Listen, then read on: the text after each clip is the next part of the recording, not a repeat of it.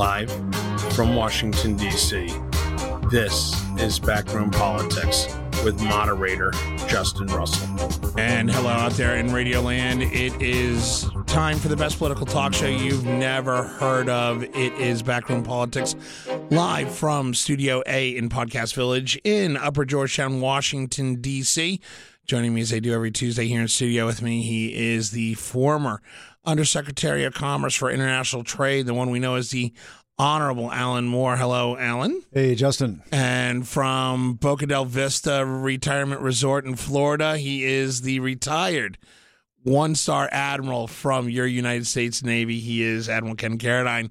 Hey, Admiral, how are things down there in the Sunshine State? I got out of the food line just to come talk to you. nice, nice.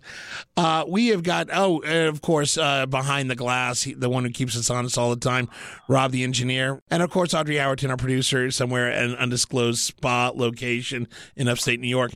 Uh, in case you've missed it, it is day 32. We have now entered into the second month of the government shutdown. It is a situation of uh, it's becoming now a critical mass issue. We are seeing food lines. Uh, for the first time. I mean, reminiscent of the soup kitchens of the 1930s. We are seeing uh, we're seeing government employees literally taking handouts from uh, food banks, from charitable organizations, because they have not been paid in four weeks. They are about to go on to their next missed paycheck, which is supposed to be issued on Wednesday, and more than likely that will not happen. Uh, the president over the weekend gave a proposal at kind of an awkward speech giving from the diplomatic reception room in the White House. He laid out his proposal, which include protection for DACA for three years, which include protection for temporary protected status uh, migrants in the country, as long as he got his $5.7 billion for the wall. Largely panned by Democrats. Some moderate Republicans and moderate Democrats were saying, hey, at least it's a starting point. We can negotiate. That was until today. Uh, today, the Supreme Court refused to hear a case that brought up a lower appellate court's decision to force the Trump administration to renew current DACA or Dreamer applicants, and that is a two-year uh, that is a two-year deferment of deportation action. Uh, what are you cringing on now, Alan? Yeah, I don't think it works quite like that. What, what do you mean? What, what, my understanding, of what the court did today was nothing. They filled their docket for the year with a, of all things, a Second Amendment case. They did not act on this appeal of a Ninth Circuit decision relating to DACA. It seems unlikely, therefore, that they will, but they didn't affirmatively do anything. They no, but by not taking nothing. action, it was well, like a pocket veto. They, they, have well, they they have a, they have a full docket, but but some of the some of the the commentary I've seen is that that there that that at least it postpones for some months and maybe longer. But to say it's a two year thing, I think exaggerates well, what, it, what what what actually occurred well, today. So the the, inter- the the, the way I know it, and I and knowing the the Dreamer and DACA program is what the court did by not taking action or refusing to put it on the docket and hear the case is they basically said, look, we're not going to take action. The ninth the Ninth Circuit's ruling stands, which says that the pre- the administration has to continue to renew DACA, current DACA uh, program migrants in the program. So if you are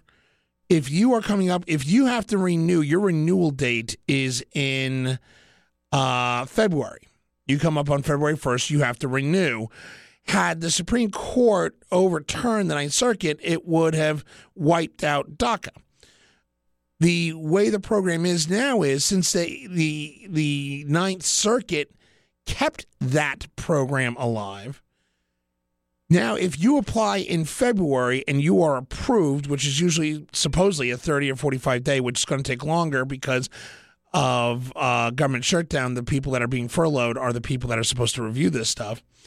But if you apply with DACA and you are you are approved from the time that you apply till the time that it or from the time that you apply, you are still covered under DACA.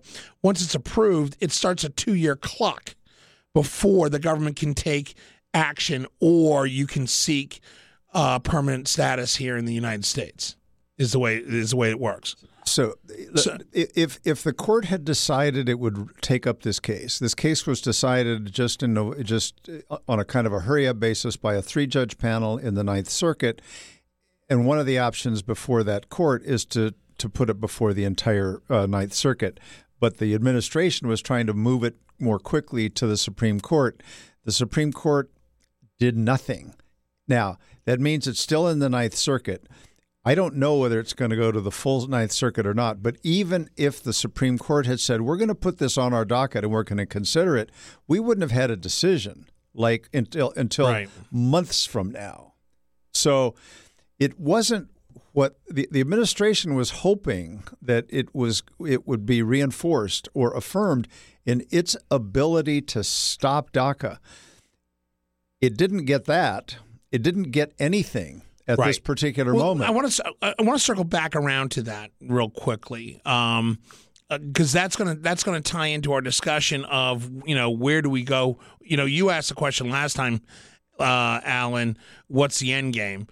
And that question's becoming more and more foggy. Uh, Admiral Ken, uh, you know, as we enter into the 32nd, or we're in the 32nd day, we're entering into the second month of this government shutdown.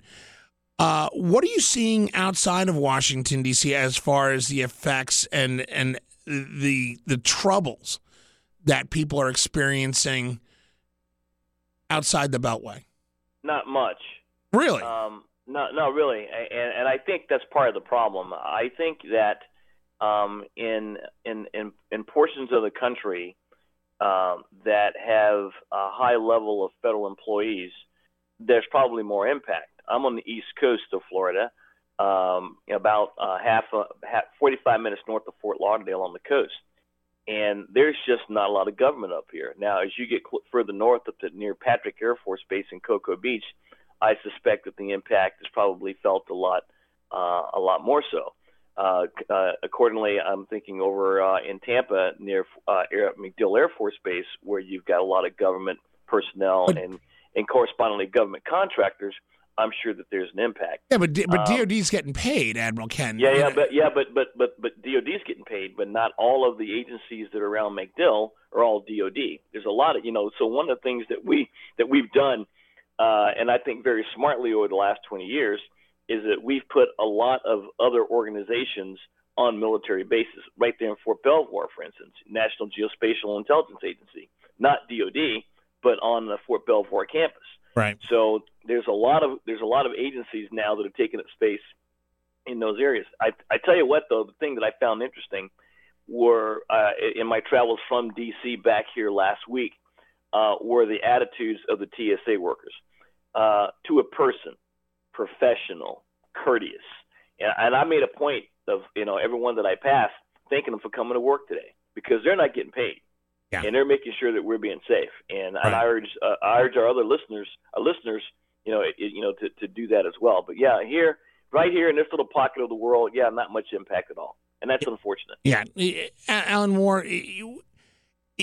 We fail to realize, like for example, when you go out west towards places like Montana, North Dakota, Wyoming the I mean the federal government in some towns is the only big employer there in town. the, when we talk about this now having an impact on our gross national product, why should everybody be concerned about that?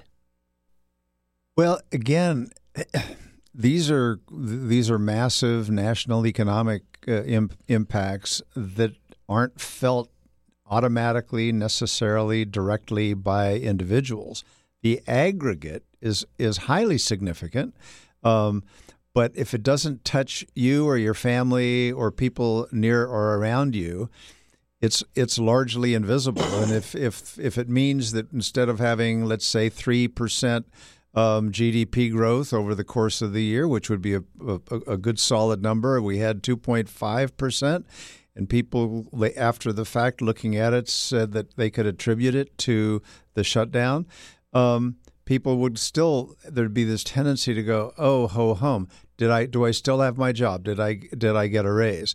Now, what what what Ken talks about, of course, and when you do too, we all have, um, uh, is the actual impact on individual lives. Eight hundred thousand people are currently not getting a paycheck. About 500,000 are actually working, not getting a paycheck. I, let's acknowledge there's an extremely high level of confidence or probability that they will eventually get paid. In fact, a law has been passed and signed by the president that actual federal government employees will, in fact, at the time this stupid thing gets resolved, be made whole. There are some creditors, some credit unions, some banks that are extending credit on very favorable terms to these people.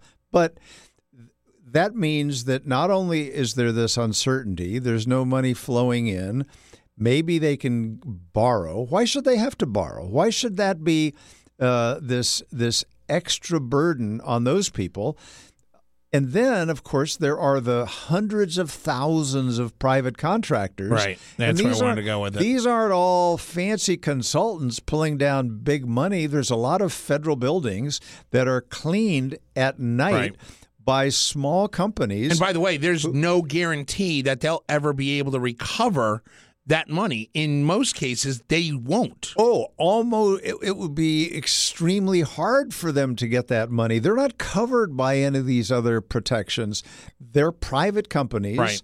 under contract with a federal agency to come in at, at, at night and clean. And it's their job. Well, they don't have, that. They don't have any kind of fallback. And- they they don't get. But it's not just that, though. I mean, you're talking about people that are essential to processing documents. You know, these contractors are literally integrated into the operational fabric of all of these agencies that are on furlough. It's just that the GS employees will get their money back. A lot of these people won't, and a lot of these people won't be able to recover. And then on top of that, Admiral Ken, that's not to talk about. We, I was just talking uh, our our our hosts uh, Charlie and Oscar here earlier in studio before the show. We don't talk about, and not enough coverage has been given the fact that there are literally small businesses that are taking hits. That are literally, I know one or two that are going to have to shut their doors and put people out on the unemployment line. We don't talk about that impact and that ripple effect that goes to, I know one contractor down in your part of the woods that's going through some really tough times because they can't bill and they have been at a zero profit, zero loss for the past year and a half.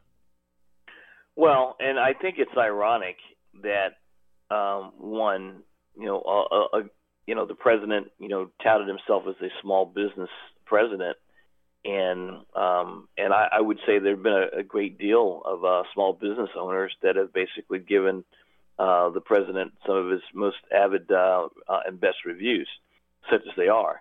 But these are the people I think that are being hurt the most by the shutdown. And you know, we're we're we're we're on to the second month now, and the thing that I find sobering, and, and as and, and I'm sure they do too, is the fact that neither side seems to be any closer to coming to resolution. I mean, I, I saw the president's offer on the table, you know, over the weekend, and when it got down that last bullet, 5.7 billion for the wall, I went, yeah, this is going nowhere, and nowhere is where it went. Eh, eh, eh, speaking of that, Alan, did you see the president's speech on Saturday? I saw excerpts from it. it I, I don't know, Admiral Ken, if you did or not. I, I, I watched it live. It was bizarre. It was absolutely bizarre. Uh, number one, the the the DACA deal because the, the the two points that he offered as the starting point for negotiations was give me 5.8 billion dollars for my wall and I'll give you uh, temporary protected status I'll extend that for 3 years and oh by the way I'll give you DACA for 3 years um so and the Supreme Court today just pretty much wiped out one third of that deal I mean I mean that that takes away his his negotiating point what? Yeah, I wouldn't get carried. I mean, I don't want to keep belaboring this, but everything I keep reading that a month from now, the Supreme Court may decide to take up that case. They didn't do anything. Today was the logical time for them to do it. They didn't do it. People expect them to do it. If it's not, not this, this year, term. this fall. It could be this term. Every month they meet and make announcements. Now their docket's pretty full. It's unlikely, not impossible. That's all. all right, just, that's just, fair. I'll, I'll, give you that part. I'll give you that part. I just don't want to get hung true. up. I don't want to get hung up on that. But but it does. I mean, this this the Supreme Court not taking this does take away some of the negotiating ability. Look, if you're going to roll dice, Nancy Pelosi can roll dice all day long. The uh, gambles to the president. It, it, I think. I think the the the point the president was attempting to make here was and and the and the political positioning, all encouraged by Mitch McConnell, who has sort of uh, w- once he was aware of how dug in the Democrats were and the president, he thought apparently maybe there's some other way. Maybe if the president shows some flexibility, offers something different, something in addition to the 5.7, maybe we can then have a, a negotiation, have a conversation. The the Democrats, not surprisingly, and you can't you can't blame them here. They don't want to reward a tactic that involves a government shutdown by saying, "Wow, you gave us a shut you gave us a shutdown and then we entered a negotiation and we have all this collateral damage, all these innocent folks out there, some of whom we were just talking about, um, who who are just victims." And and we don't want that to become the norm. We don't want government shutdowns now or later to be a norm to to apply pressure to get a negotiation. Having said that, they're dug in. It wasn't it wasn't the the the DACA uh, stuff.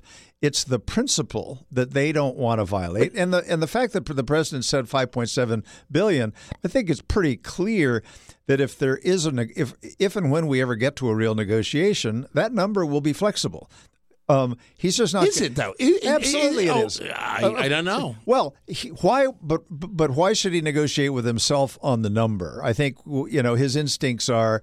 Have you met ride this president? with that number? No, no, no people around him are saying he we talked about it in the past pence threw out a 2.5 billion dollar number in a private meeting. The president cut his legs off later. Mulvaney said in a meeting with pelosi and schwab uh, schumer, uh, schumer sorry. Yeah. pelosi and schumer. Um, uh, hey you know, maybe we can find a middle ground. And the president, in in uh, in an expletive filled uh, comment towards Mulvaney, said, "You f you're, this up. You're effing this yeah. up." But but but it's it's a for the, for Trump, it's a matter a of his instinct and thinking he knows how to do it, uh, a negotiation, get a deal, and he's trying to protect himself from criticism from the base. We which, by the way, is a base that is actively shrinking day it, by it, day. It most assuredly is. I said a couple of weeks ago when the president said, you know, why should we worry about, about these government employees that are all Democrats anyway? And I said at the time they didn't used to be, but they're moving they're rapidly moving that in that now. direction.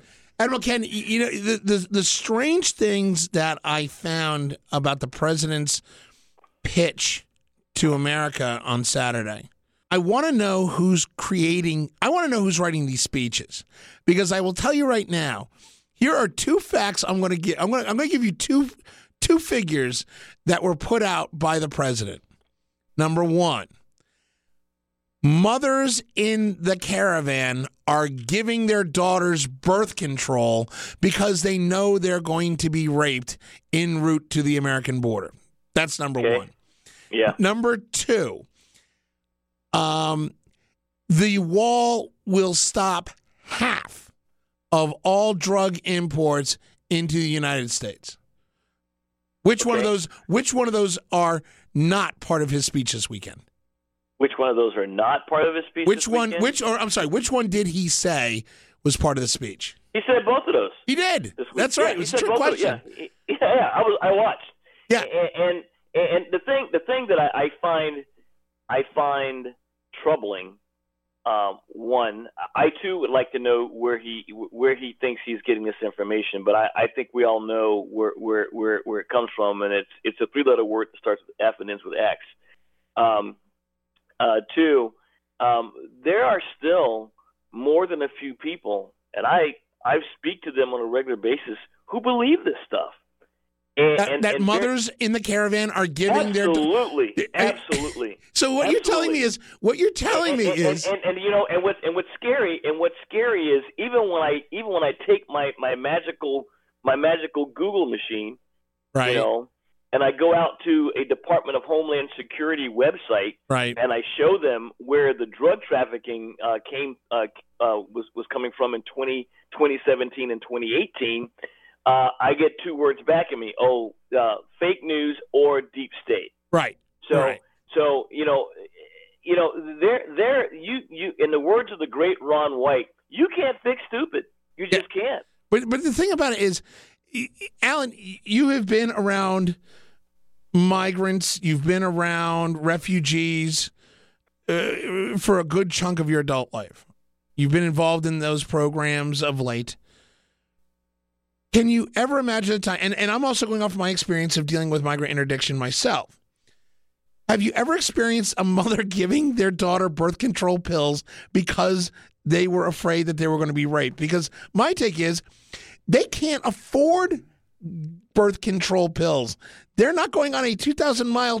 Where are they getting them? Exactly. Or, or how are they Whoa, whoa, whoa, affording hang, them? hang on, hang on, hang on. The- What the president said is absolute, complete nonsense. But be But careful. people are but- buying no, this. no, no, no, no, no, no. So, so when he says mothers and the caravan and so on, They're are- getting are- raped are- with doing- blue tape. No, no, no. Let me let me let me say that people on the move, people in so-called safe refugee camps in all, all different parts of the world, people who are separated from the men in their lives, separated from their homes, in a transient situation, are more vulnerable to sexual assault and sexual abuse than than they than they would be at home typically. Right. There's truth to that, and there are people who try to provide some level of protection to that. Are there? Is it conceivable that there are some some nonprofits who are down there trying to help deal with situations and provide birth control pills, condoms, female condoms? Absolutely, it's possible. I haven't heard about them. I can't say Then that. why that- are we positioning this, Alan? what? Why, am I? what? why are we why are we even positioning this as a possibility? Yeah, I mean, because when- Ken, when we- when- the question when was the the question that I got from Justin was, in my experience with refugees, does any of this make any sense? And I said what the president said was nonsense, but what is demonstrated fact over over go go back to World War One, World War Two. People on the move, women and children. I see what he's on the saying. I move see what you're saying. Are more vulnerable, and now all over the world there are there are a variety of ways that people can pro- Uh, provide some level of protection. That doesn't mean that doesn't lead you to to saying that what the president said is true Because Um, it's not. It's not. It's not there's- true. There's if it were They're true, not going- they- if it these were mothers true, are not would- going to we would CVS. know more about it. But but and and women who who are fleeing from violence are not purposefully, consciously choosing to take their right. daughters but, into but, violence. But, but again, it, it, it, people are buying this. When the president goes on national television at 4 p.m. on a Saturday and says, I've got to propose, and by the way, my wall will stop 50% of the illegal drugs, that is categorically false. No, as Ken was talking, that there, all the evidence of where the drugs come in is that it comes in through regular borders and on ships. Um, it doesn't come under the wall, over the wall, under the barrier, Between around the the, barrier, on people's backs. Um, Stephen King's uh, 135 pound uh, guys hauling backpacks in, Or, All or, or this stuff. clowns in the sewers that are pushing it up through slats. Is is is there some that comes across? Yeah. If you have a thirty foot wall everywhere, it's still gonna some still gonna We'll come. talk about that. Yeah. All right, all right, hold on, hold on. On Did you, did, drones. you happen, under- did you happen to see the story over the weekend about the drug dealers tunneling underneath an existing wall? Yeah, yeah, we're going to talk Yeah, about that. We're going to were talk like dogs We're going talk about that. I'm getting angry looks from Rob the engineer, uh, and I don't want to take them off. So we're going to take a break. We'll continue this discussion on the best political talk show you've never heard of. It is Backroom Politics from Podcast Village in Washington D.C. We'll be back. When I think of him, how much I love him, I get a desperate notion. That's the way I feel today. My heart is aching because he's making a plaything of my devotion. That's the way I feel today. Without any reason or a word to say, that man turned his keys in, he packed and went away. What good is living? I'll soon be giving my body up to the ocean. That's the way I feel today.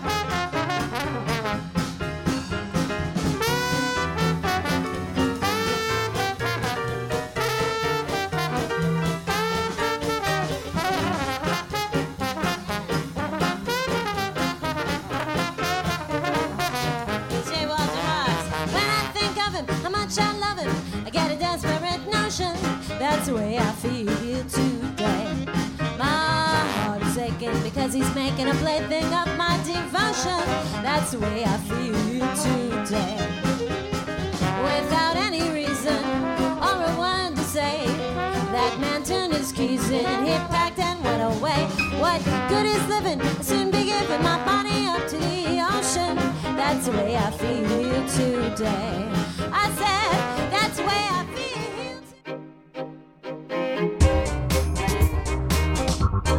Live from Washington, D.C., this is Backroom Politics with moderator Justin Russell. And we're back for the best political talk show you've never heard of, live from Podcast Village, live ish. We're here in Podcast Village Studio A in Upper Georgetown, Washington, D.C. Uh, we're talking about the government shutdown and continuing the discussion. Uh, the the president put a proposal out there during a very odd speech where he said that uh, mothers are giving their daughters birth control pills before making this 2,000 mile hike to the American border.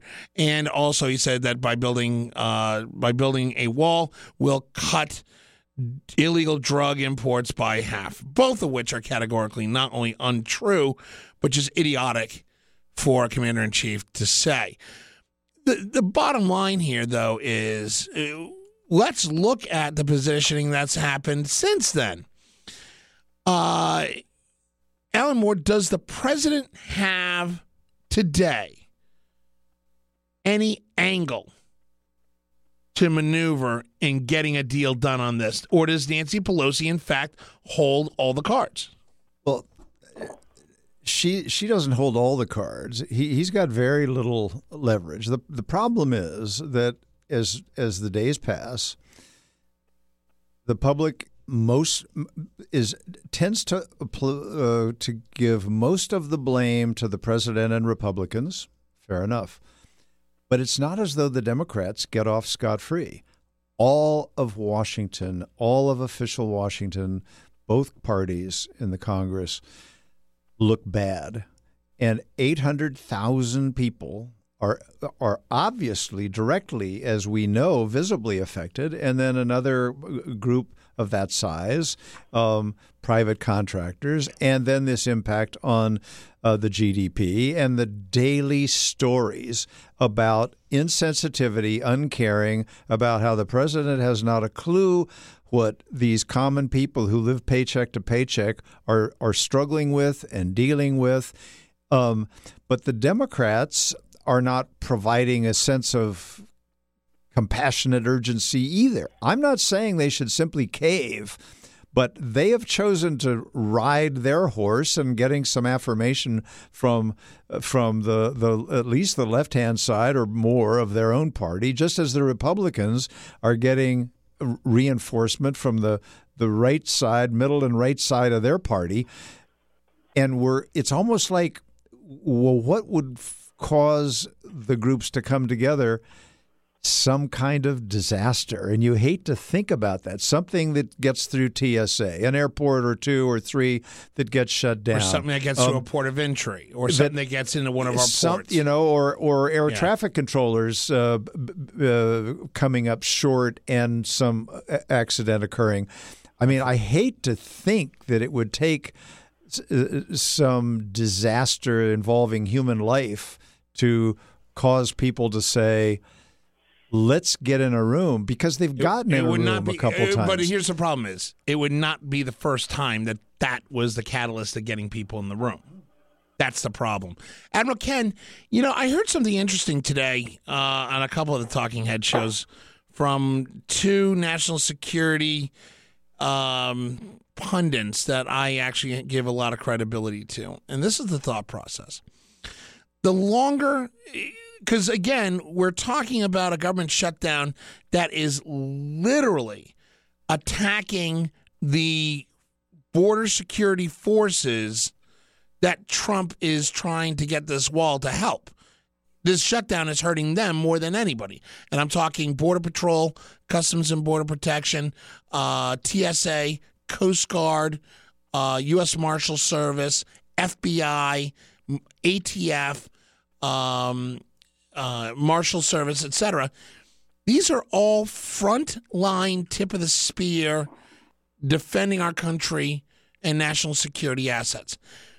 These two pundits today brought up the idea that the longer they go unpaid, the bigger the national security risk is. Because if you are threatened with the idea of losing your house, these people become possibly vulnerable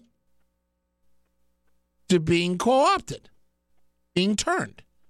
Do you agree with that? Yeah, I do. Is that is that a reality? So I, I think I, I, think that there's two there's two reasons you know that somebody might go down that route.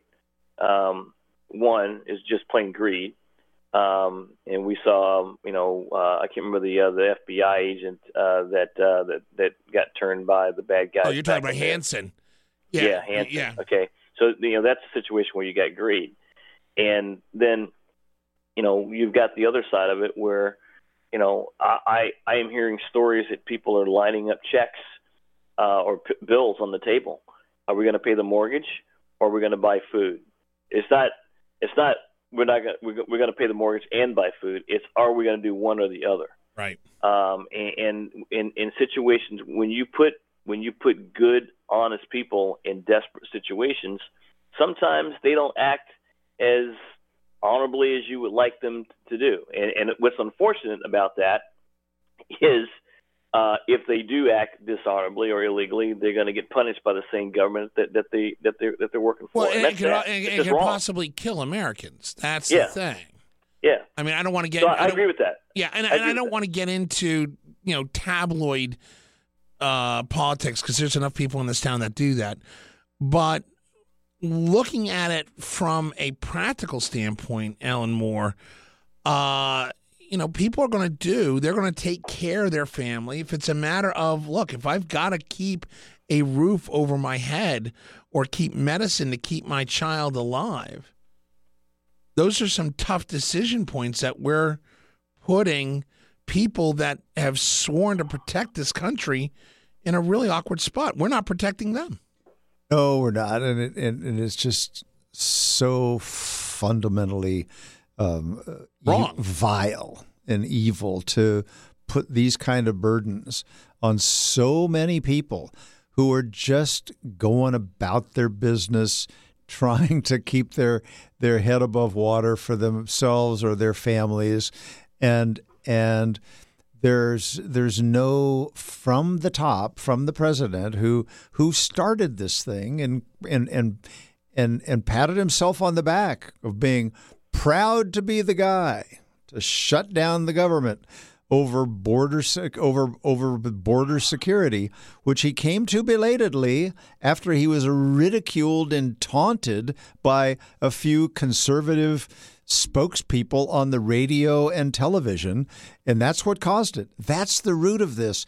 That is what is so frightening that uh, this that this principle that's now so Is it- critically important to him Alan, is was it fair to say that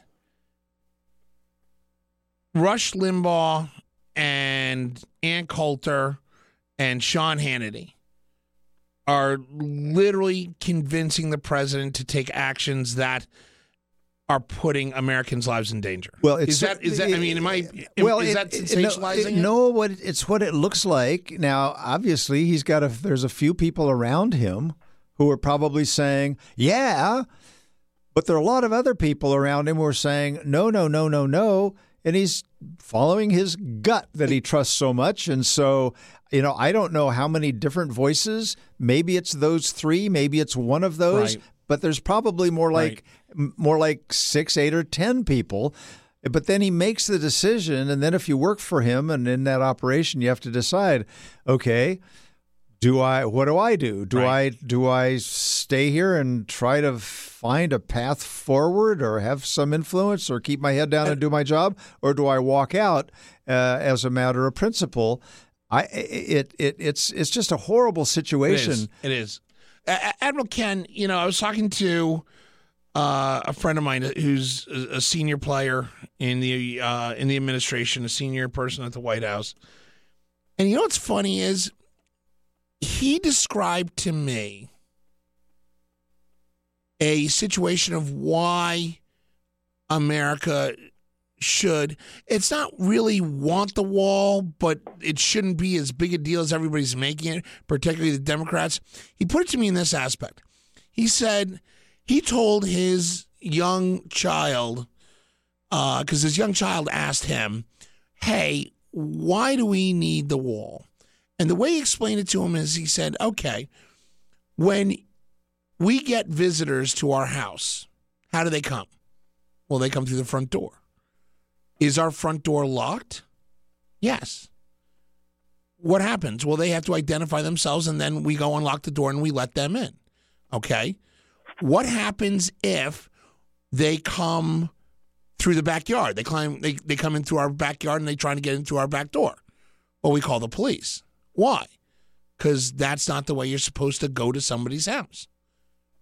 And the more he got into, and he and he went into a deep dive on this analogy, and the more I think about it is, he- what the problem I have is, had the president taken that approach, had the president just said, "Look, it's like just it's front door visitor politics." We have to protect. If he had said that, do you think more Americans would have at least swallowed the wall pill? If he had put it in Um, those terms, I- I- as I opposed to it- we're going to build a wall and Mexico's going to pay for it. Yeah, I think that um, backing up from that, I think had he not started out his his campaign with um, uh, race baiting, uh, i.e., calling all Mexicans drug dealers and rapists, uh, except for some of them who are, he is sure are are nice people.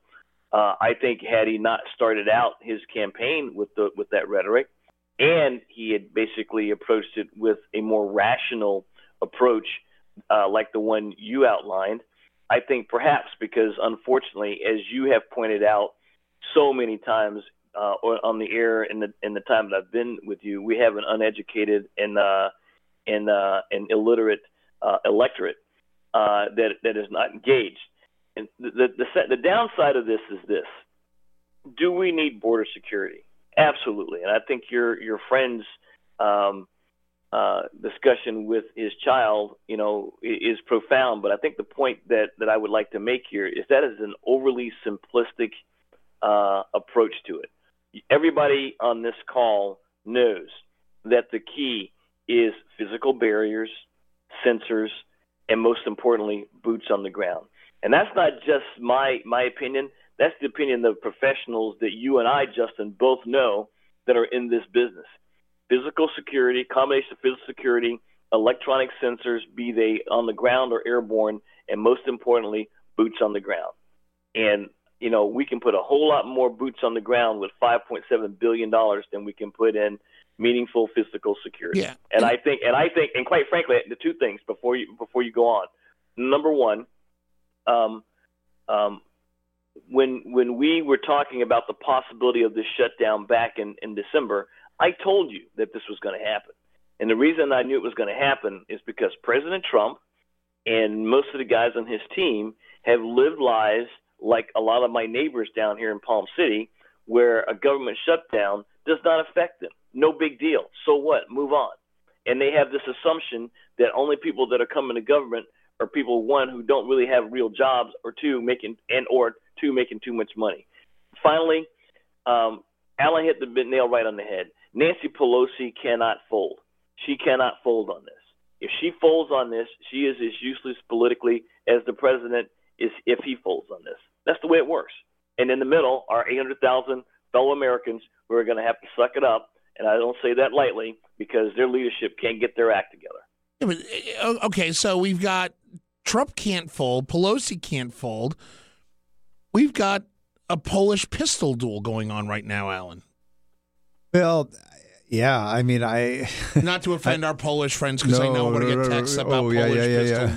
duel. Good God. um, uh, it, it's in in in in the president's latest move. He's they're trying to modify, trying to create a political argument, if you will, that hey, we're trying to put something forward, and the Democrats are simply saying no to everything. Okay, fine, maybe maybe that's an interesting talking point, but it, it's also transparently political. Um, and and uh, it, at some point, the president's got to bring forward more, or the Democrats have to say, we're not going to do it this way, we're not going to do it that way, but we would consider doing it this third way. I don't see any movement in that direction at the moment, which is why I continue to worry that there's going to be some incident. You know, we talk about something at airports, uh, something gets onto a plane, something with air traffic control, but we could also have an incident. I, I hate to keep, I hate to throw this stuff out there, but when you have desperate human beings who can't pay for their child's medicine, let's say, to be particularly dramatic, and I'm not saying there's thousands and thousands of those cases, you only need one.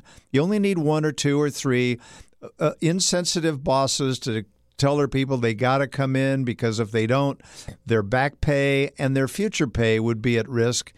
And somebody goes off and some horrible incident occurs in the workplace. There are things that can happen. And if one can tie it to this government shutdown and the, the horrible pressure unfairly put on innocent people, it it may take some horrible thing. I hope it doesn't, but but I'm not seeing. You know any why should it, though? any room? And- and we're gonna it talk about this in a It shouldn't. I but but but you know the the Republicans aren't aren't in a position to to take a different they've you know their choice is we're not going to go a different path from the president. The president's dug in now and so But he- he- let me- insensitive let me that he interrupt thinks quick, this is a good place Let to me be. interrupt because Jon Tester last week I thought put it uh, put a, a beautiful bow on it. He said, "Why do Republicans in the Senate and why do Republicans in Congress in general have to seek permission from the president? We are co-equal branches of government. There is no reason why uh, Mitch McConnell and the rest of the Republican delegation in the Senate have to get permission slips from the White House to take action. well yeah that, that, that, I mean, that- that's an accurate- spoke, spoken like a true democrat But wait, no, um, no, is he- th- that's what i'm saying it's not a though. permission slip it's it's like if you know that if you know the president is going to veto something and you know you don't have the 67 votes to override a president because you talk to your people all the time. You know what they're saying. You know what they're thinking. You know what they're doing. Then then you decide you're not if you're Mitch McConnell you're not going to put your people in that position in a losing enterprise that's likely to trigger a bunch of anger by Republican base voters and a president who's more likely to attack his own party than he is to to attack the Democrats. So it it they're in a horrendous situation, but okay, they wanted to be elected So to wait, the Senate. da- wait, They- so wait, damned if you do, damned if you don't is not a way to govern, and that's basically the you know the mantra now floating through the Republicans in the Senate. Nobody wants to. Nobody wants to be the vic. Nobody wants to be on the receiving end of a presidential tweet storm. Nobody wants to tick off a base that is, by the way, rapidly des- uh, descending into almost you know low twenties. well, it's, Why- it why- hasn't descended that far. I mean, it it, It hovers uh, in the I- I- 30s, and, it, and there's it's not large, in the twenties. It's not in the low twenties. It's still it's still in that middle thirty range. Don't ask me why. I haven't been part of it, but but these guys are. One thing they do know is is their electorate, their base. I mean, I was reading recently a story about about Lindsey Graham, around whom we've talked at different times, and people, the Democrats love him when he's trashing the president, then hate him when he doesn't, um, and and uh, uh, and and none of them vote for him anyway. But the people who vote for him, um, back during when he was running for president. And before that, before the he started being a, a, subject of ridicule by the president, and then got out of the race. Right. Um, he his his popularity in uh, South Carolina. in South Carolina was in the mid '60s. Where is it now? And then after the campaign and after he went uh, negative on the president, was highly critical, it was in the mid 30s. Where is it now? He lost 30% of his support. I don't know where it is now. It's not in the mid 30s. It's certainly back up because he's shown that he can he'll he'll work with the guy. He's taken this Which path. we're, we're getting into a subject that we're going to talk about in uh, our second show this week uh, leadership in Congress and pettiness in Congress. We're going to talk about that. But, but Admiral Ken, we're basically looking at, uh, you know, I, I, I actually I don't even know how to describe what we're seeing in Republicans in Congress they are a co-equal branch. Either get your social media skills honed in to go after Trump when he comes after you, get some of your staff to get smart on Twitter and Facebook and Instagram, or you know, hide in a corner and get a permission slip for Trump to take legislative action. Because that I was in the middle- impression that we're getting. when I was in middle school, I was usually the smallest kid in the neighborhood.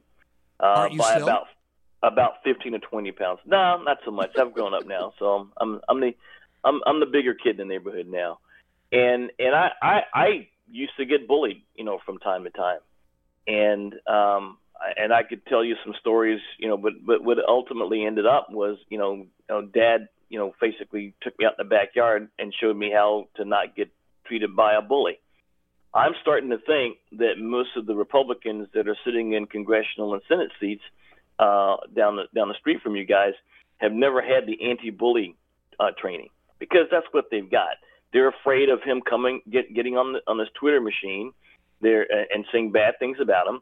They're afraid of him basically getting into a uh, same kind of verbal confrontation that he got into with uh, Jim Acosta from CNN some number of weeks ago. They're afraid. They're afraid of him, and and so when when you basically give give in to the bully, the bully knows that you don't. He doesn't have to worry about uh, about you raising your voice or in in in uh, my situation, your fist to uh, to protest. You know what I would hope is that um, that some some of pe- some people that I've I kind of looked up to over the years, like Lindsey Graham, will start showing some backbone. Paul Ryan, you know, just completely folded, and I, I lost all, re- all all respect for him, and uh, because he gave in, he gave up, uh, and he he succumbed to the to the bully's pre- pressure, and I think that's what's going on here. I really do. I think I think what you're seeing here is basically cowardice and gutlessness. Yeah. And All right. what are you guys seeing on the Democratic side? Are you seeing leadership, courage? Well, we're, we're talking. We're going to talk. We're going to talk about that. We got a whole Uh, I- I- second. you know what, Alan? hold on, hold Alan, on, A- hold on, I- Ken. I- please. what? One real please. quickly because you're taking Alan, time. Alan, I- I'm a Republican. I- I've been a Republican um, uh, my entire uh, voting lives. I will never tell Democrats how to be better right. Democrats, nor nor will I sit down and listen to Dan or anybody else tell me how to be a better all right, Republican. all right. Uh, uh, we're we're talking about a subject that we're going to get into in depth. I thought you'd our- left the party. No, no, oh, Jesus Christ! We, can we talk about this in the second show, please? The two of you are like, God, like two pandas with a football. Anyway, uh, that being the case, number one, Alan, we've got uh, five minutes left in the show. Let's talk about a possible in game. Uh, Mitch McConnell has talked about him putting a vote of some sort on the floor of the Senate this week with the president's proposal. We still are not thoroughly convinced we're not going to know what it looks like. Uh, any chance this passes? Well, it, so so what it needs is 60 votes. Is are they going to get? Which It- means that they got to get seven Democrats over to the other side. Correct. Correct. And and there's no evidence that that seven will come. Joe Manchin from West Virginia has said he's willing to take a look at it. Um, and and that's that's the best they've got on the Democratic side. There are others who are looking for a path here. There's a there's a host of Democrats who would love to come up with something, um, and and but but the, the the president has so tightly circumscribed uh, the the ground rules that at this phase, what I think will happen is that McConnell will bring something forward. It'll probably hold all the the Republicans, maybe maybe get Manchin, maybe get a few more. I don't see it getting sixty. Even if it gets 60, which would be significant and, and would be worthy of note, et cetera, Won't get through the House. I don't see the House um, uh, supporting it, but we may have to. In the, in the House this week is going through passing a bunch of individual appropriations bills to fund all these agencies through the end of the fiscal year, Except the one September thirtieth. That, that critical. that, that aren't that aren't affected by the. Uh, th- by border security. So Right. they would leave Homeland Security, probably give it a few weeks. This is something we talked about weeks ago. Yeah. Get this other stuff out of the way. Get get all all of these innocent the president's parties. not going to do that. They had that well, offer before what- Christmas. no, no, no, no. I'm just saying. The it's not that the president's going to do it. That's what the House says they're going to do this week. And the Senate's going to try to pass this latest deal. Then we'll have two bills that have a majority, but no way to. But but the one didn't pass the Senate. They won't connect. At which point, I don't know. Maybe that will cause people to say too much collateral damage. Let's find another path. Admiral Ken is. Is this an end game? Do you think? I mean, could we see this end this week, or are we looking at another month of government shutdown?